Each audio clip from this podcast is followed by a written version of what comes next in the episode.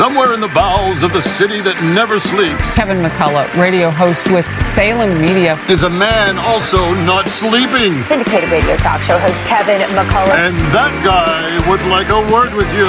Many of you know him from as Nostradamus. Of course, that Kevin show is going to be great. The only thing that could be greater, of course, would be that Donald show. But we don't have that, so we have that Kevin show. Featuring the music of Dick Tunney and the Dream in Color Orchestra. Yet to come this hour on That Kevin Show, the attorney for Donald J. Trump.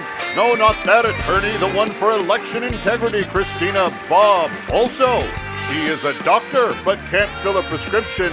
Monica Crowley, and more music from Torrin Wells. Now, the man who tries to make change for taxi drivers with Bitcoin, that Kevin.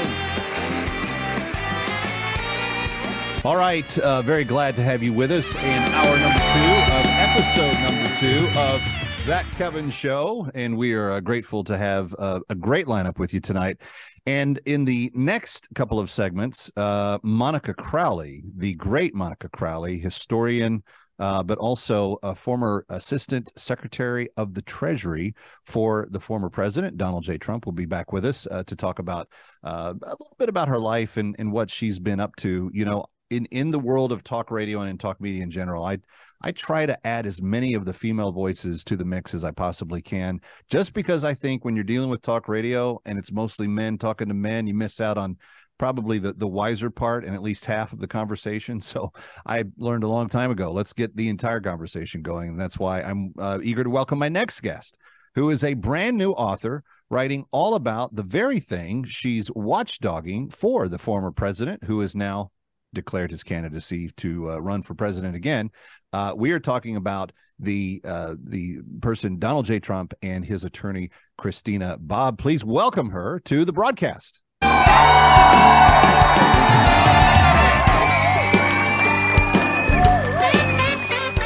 Thank you so much for having me. It's an honor to be here. Stealing. Uh, well, I want to make sure I get the title of the book right and, and it's just brand new out so I, I, don't i really don't want to mess it up. Stealing your vote the inside story of the 2020 election and what it means for 2024 christina i lost my uh, twitter account because i documented the things that were going on in 2020 yeah. the same day as your boss did uh, they they he had he had retweeted me a handful of times within the previous couple of weeks. That probably didn't help my case in the eyes of the then twitter gods. But I, I feel like a lot of us that talked about election integrity in those immediate days following the 2020 elections have been justified in many ways and and yeah. kind of vindicated. Your book probably deals with this um, but what did we get right and what did we get wrong? Yeah well i think what we got right is that there were problems. There were a lot of problems and i think uh, you know i spent months on the ground in arizona wisconsin michigan pennsylvania all over the place between the 2020 election and now talking to the mess. The difference between Wisconsin and Pennsylvania, as far as their investigation, is the state actually did the investigation. You had the state legislature fund that investigation that Michael Gableman and Janel Brandtjen really had a heavy hand in. In Pennsylvania, the state itself didn't actually do anything, but there were a number of grassroots efforts that went out and did. And that's what I disclosed in the book. A lot of information about what happened in Pennsylvania. Now the trick is getting the state to act on it, to, to your point.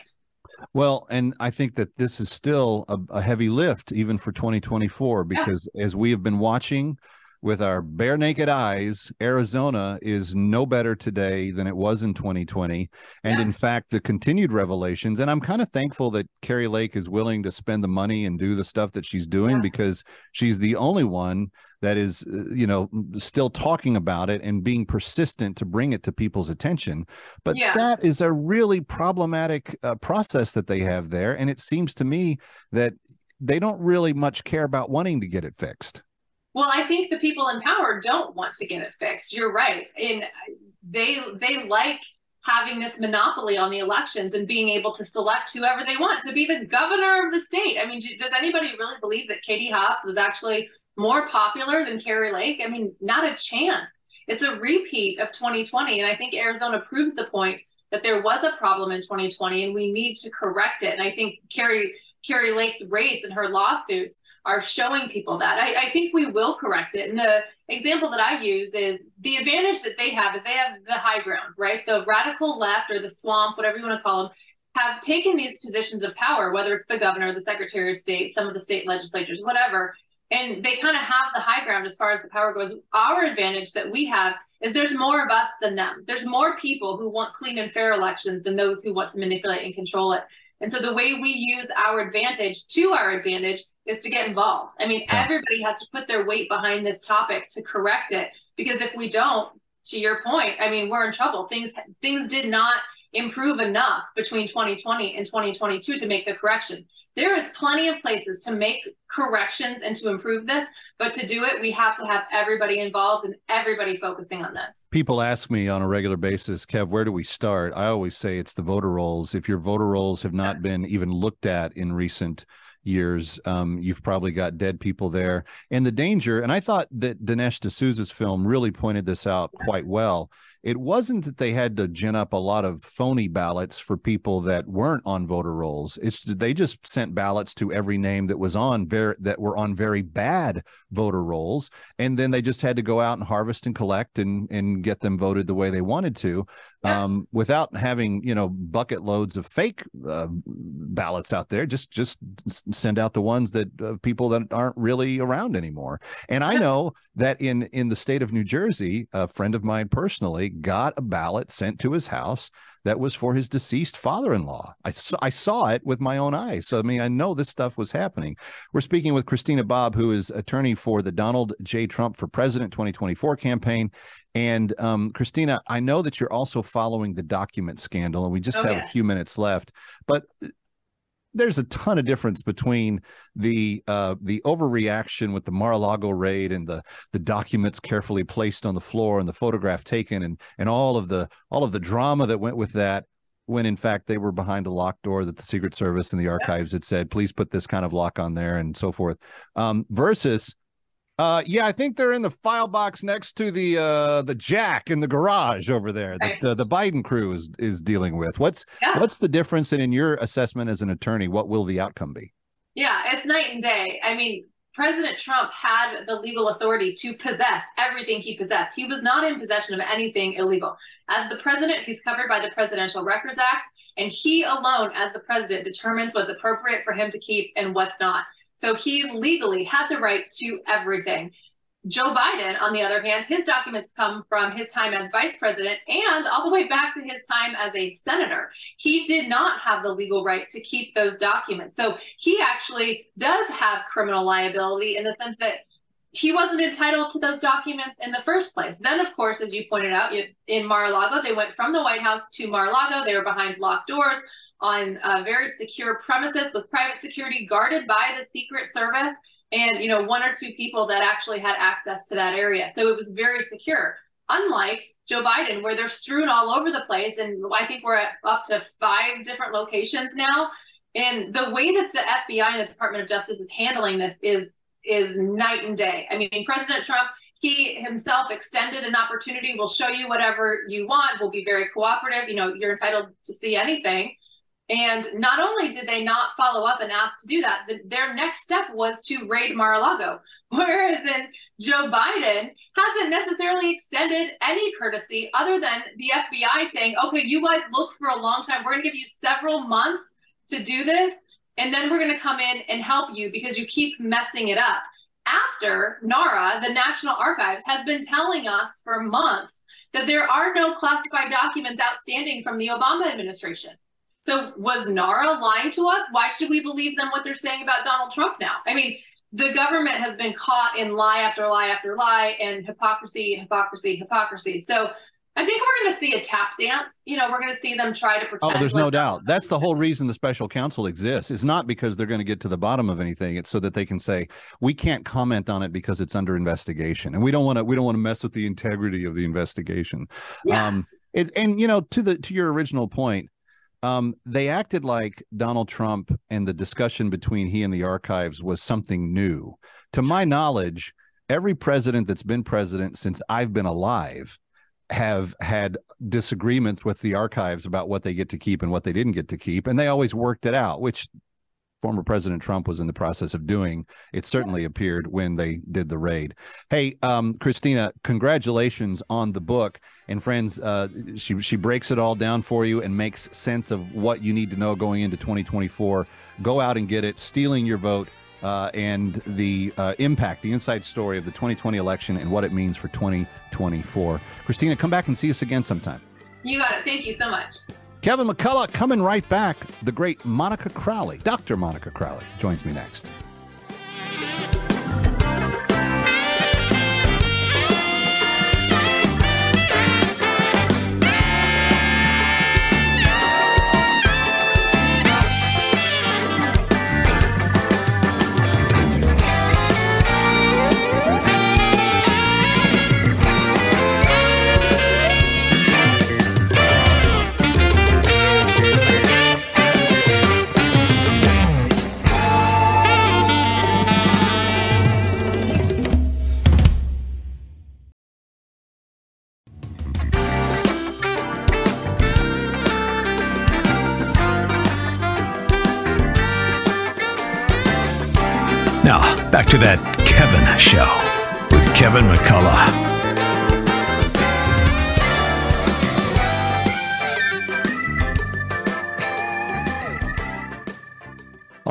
Welcome back. That Kevin show, because we couldn't come up with a clever title. We just went with that Kevin show. We are glad to have you with us and so glad to be with you here in hour number two on our second episode and yet to come still tonight. Back in the music spotlight, our music artist for the week, Torin Wells. Uh, with his first new hit off the album that he's just put out. He's we heard from his most current one in the last hour.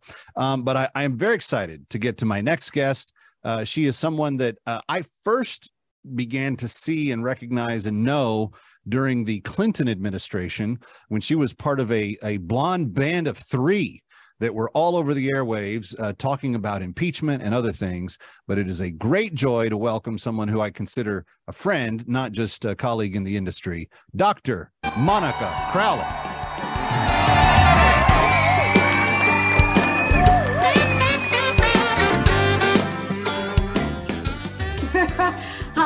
It's so great to be with you on week two of that Kevin show. so happy for you, so proud of you, and just so honored to be here. And I have to say, before we get started, you know, I haven't heard the Clinton era evoked in a really long time. And I have to say, you know, during that whole impeachment saga with Monica Lewinsky, there were times when I was on Fox News and I was working there and I was on morning, noon, and night, and I was friends with all of the anchors. But there was a point in time where we were so, all so tired of covering it, like physically and mentally tired, that I used to get introduced as Monica Lewinsky. How do you didn't introduce me that Oh, way? that's the worst story worst. I have heard told on my show to date. Um, so sorry, Dr. Crowley, that you were treated in such a fashion.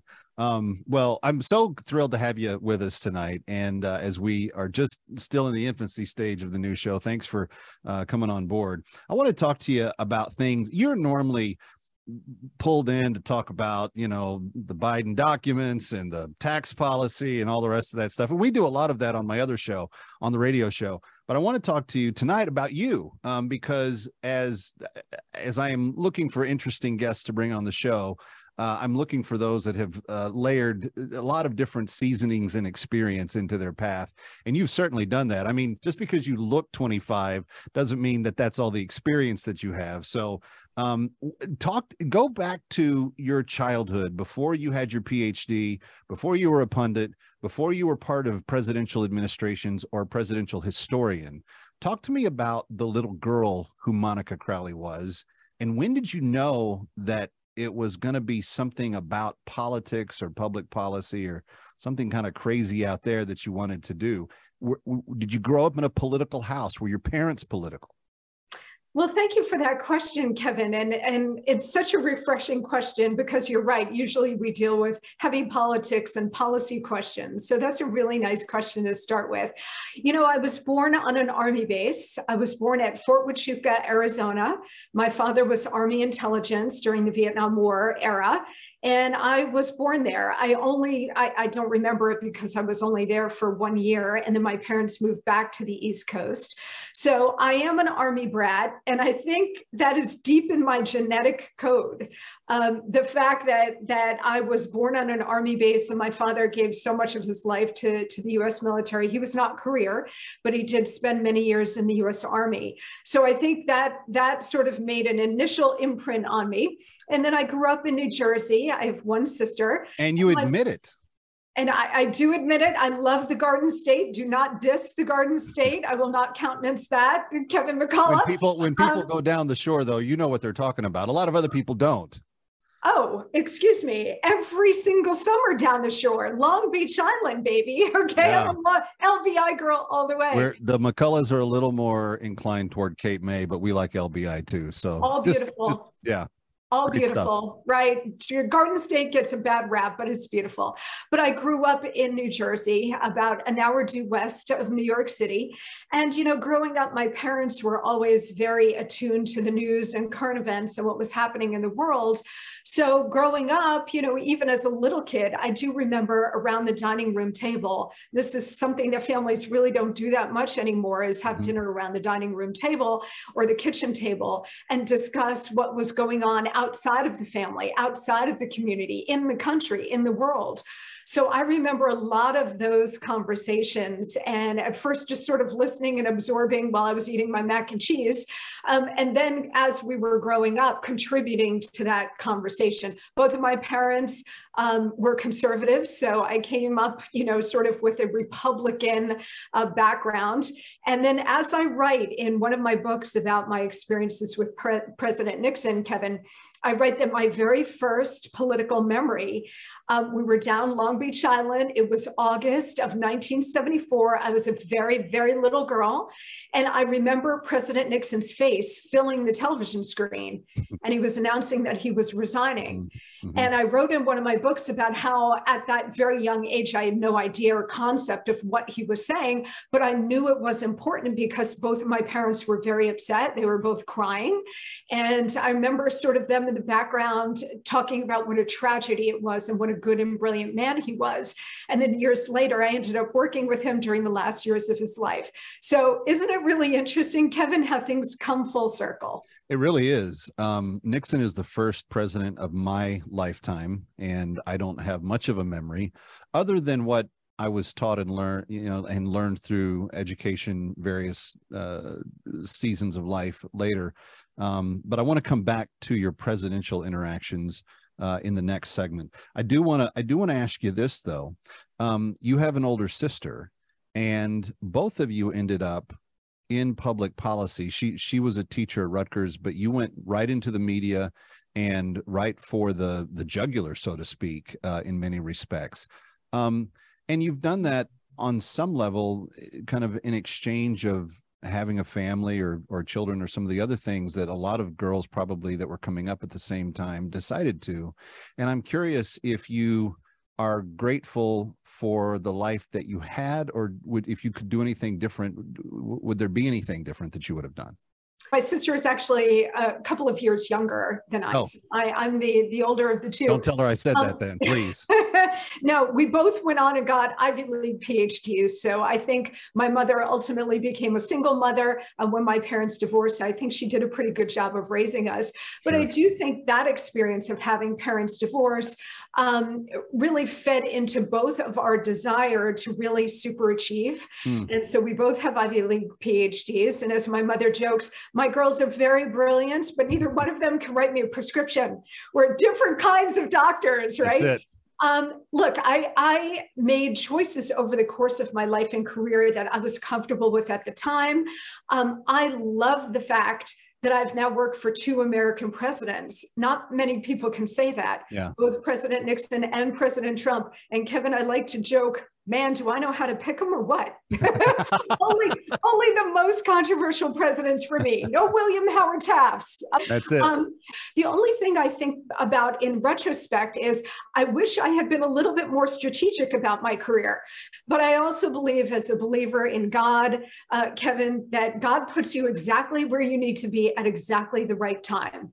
So I, I in retrospect, I, I really have no regrets. Yeah. Well, that's that's wonderful. We're speaking with Monica Crowley. We're coming right back. Don't go away.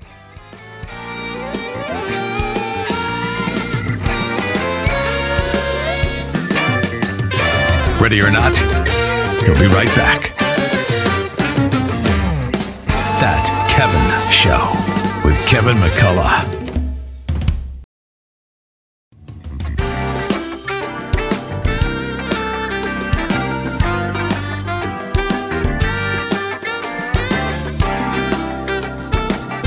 Here he is from New York. That Kevin.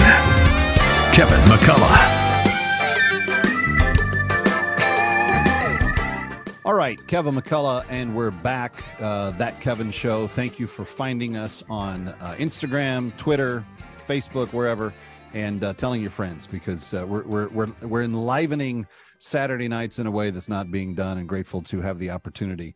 Um, my very special guest is Dr. Monica Crowley, and she has written, I would say, the definitive uh, story of the final years of the president, uh, President Richard Nixon's life, uh, in her book Nixon in Winter, and she's also had some interactions with a couple of other presidents.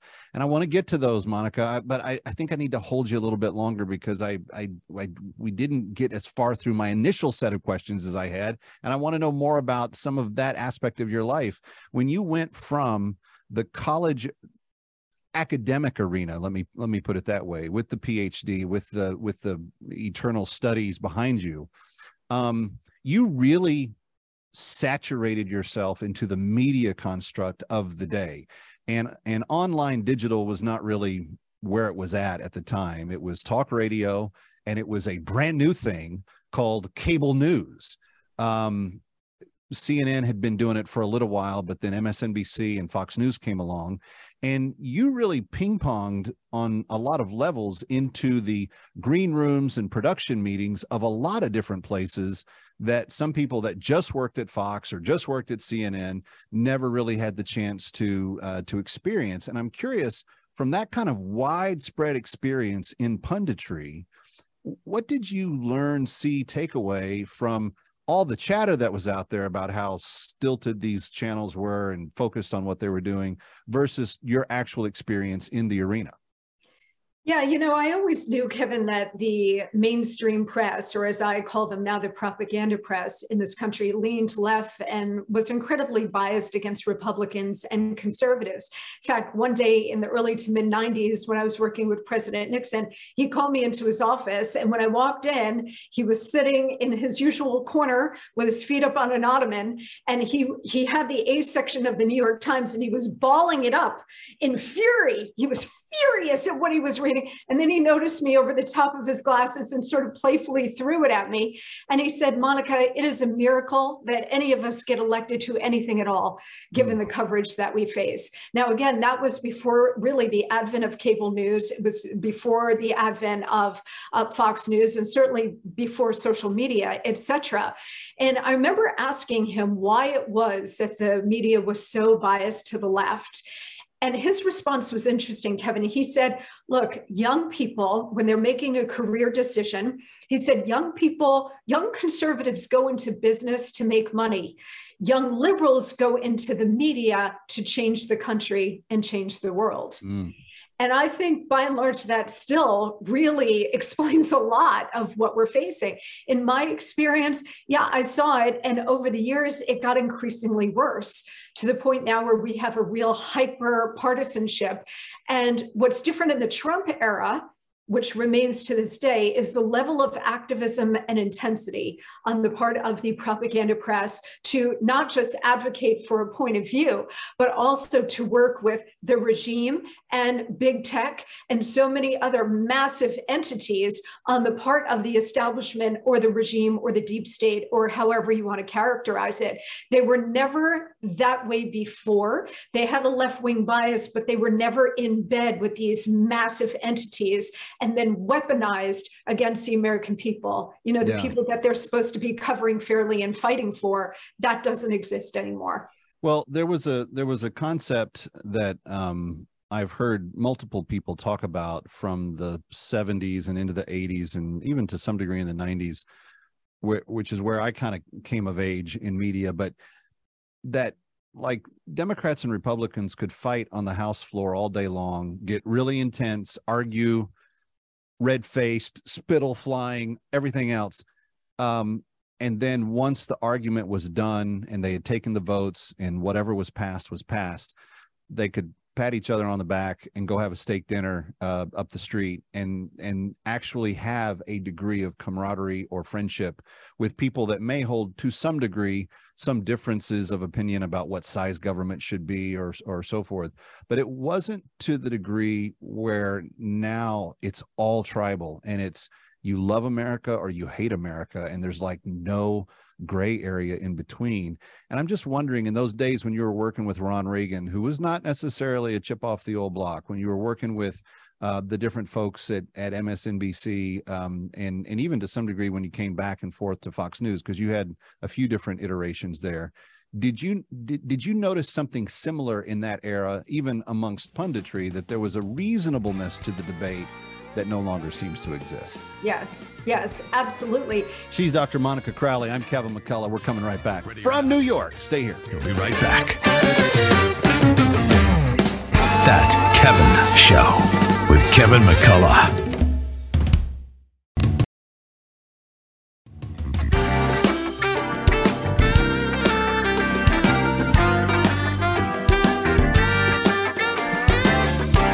Now, back to that Kevin Show with Kevin McCullough.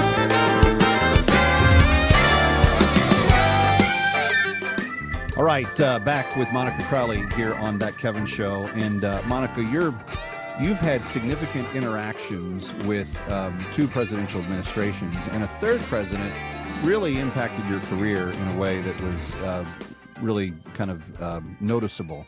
Uh, and we've talked a little bit about Nixon. Uh, you you got to get her book, by the way, Nixon in Winter. Uh, it set her on the map as uh, as an author. And all you have to do to understand the impact of that book is read the reviews of the book that of, of people that have read it and what they learned from uh, Nixon's life because of Dr. Crowley's work.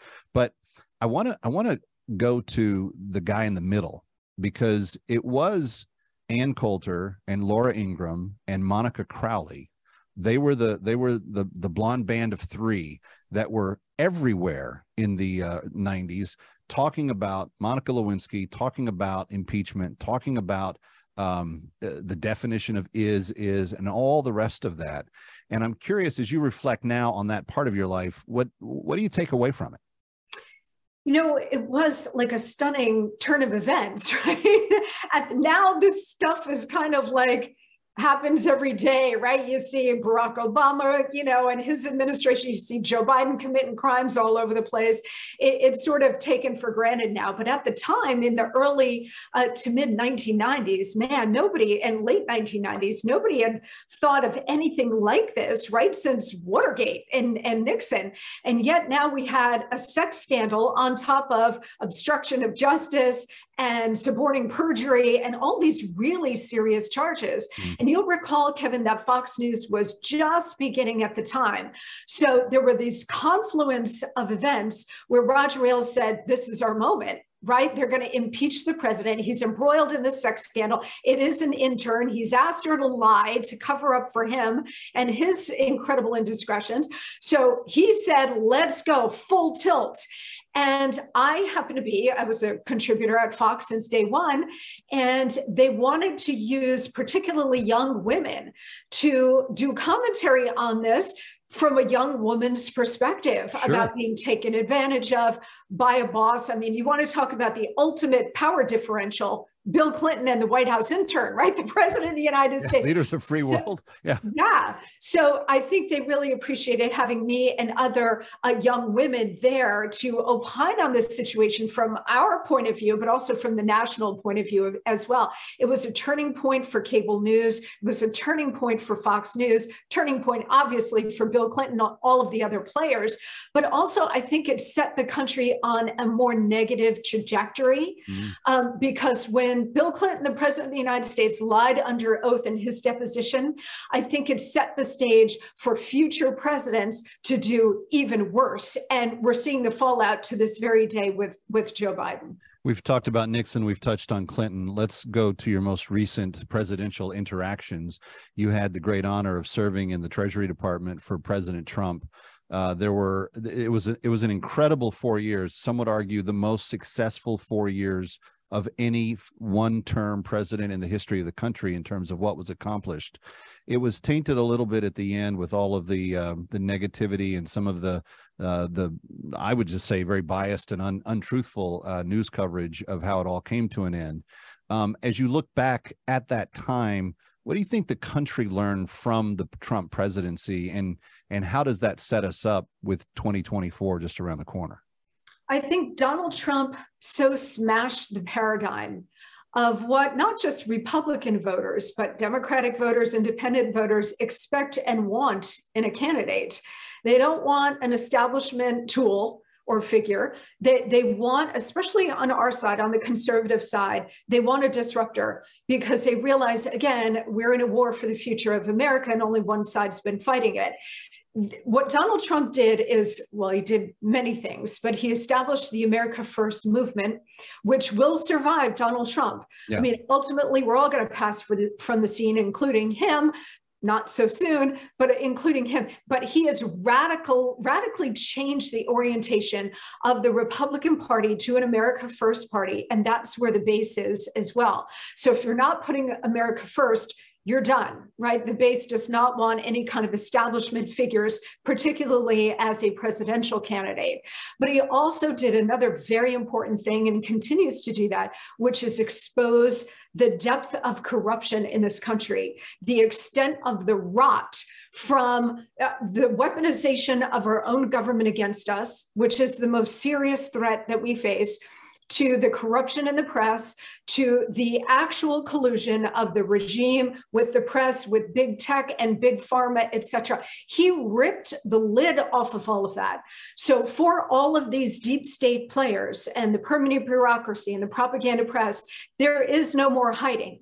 They still do all try to protect each other and themselves, but the lid has already been ripped off and there's a lot more exposure and sunlight on them, making it more difficult not impossible, but more difficult for them to pursue their dark agenda.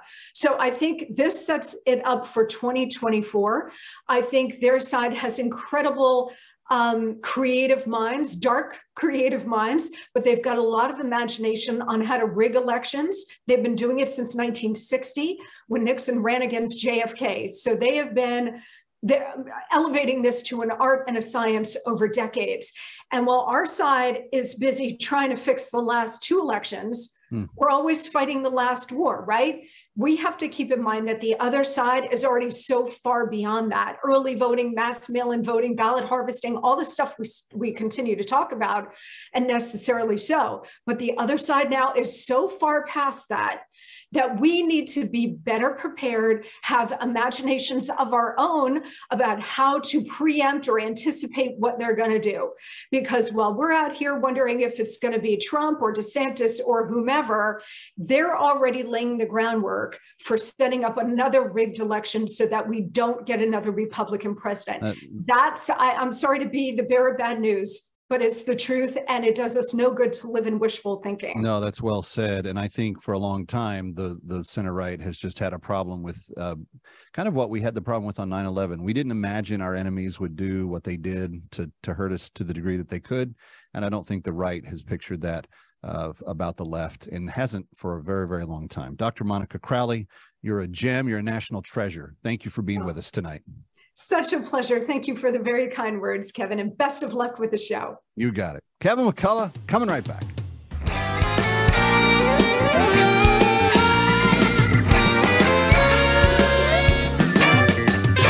Ready or not, he'll be right back. That Kevin.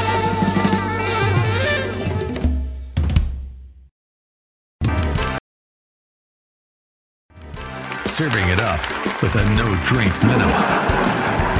It's that Kevin Show. Ladies and gentlemen, once more from the New Music Spotlight, here is the incredibly talented Torin Wells.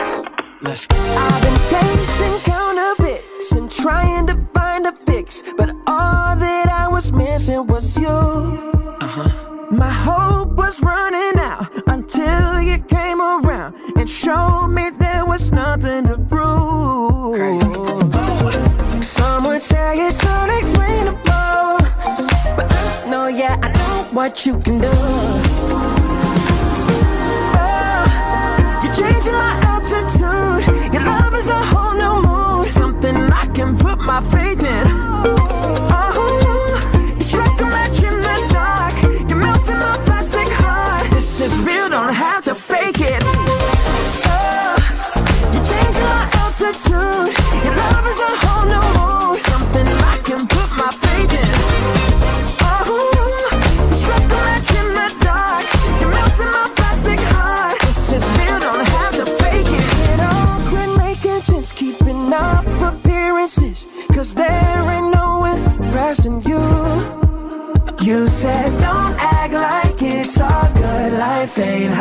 No.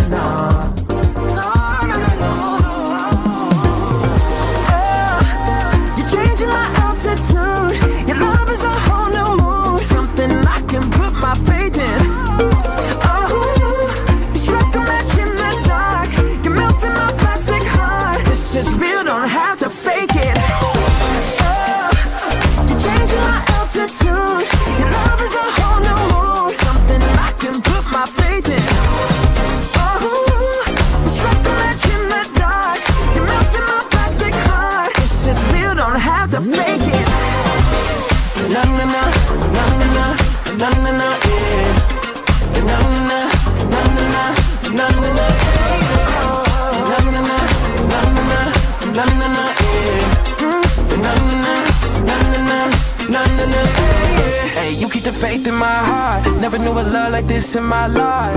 Yeah, it was you all along. I know I belong. I'm right where I'm loved. Watch for faces, real love, and it took time. Been chilling down the flood, having good times. Running your race, can't get all checked. Don't got a front when you got my back. Let's go.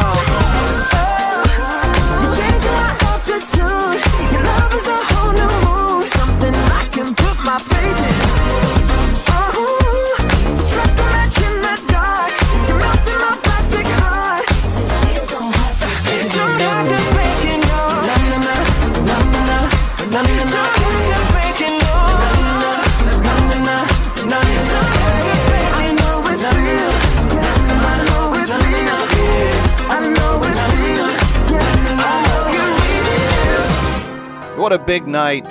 Thank you so much for being here. I want to thank Rick Leventhal and Torin Wells and Dr. Monica Crowley and Christina Bobb and you, friend, the Dream in Color Orchestra. If you if you want any of the uh, soundtrack to the show, get over to Apple Music or Spotify and search New Music Spotlight. We've got playlists for the year. I'm Kevin McCullough. I can't wait to be back with you again next week here for that Kevin show.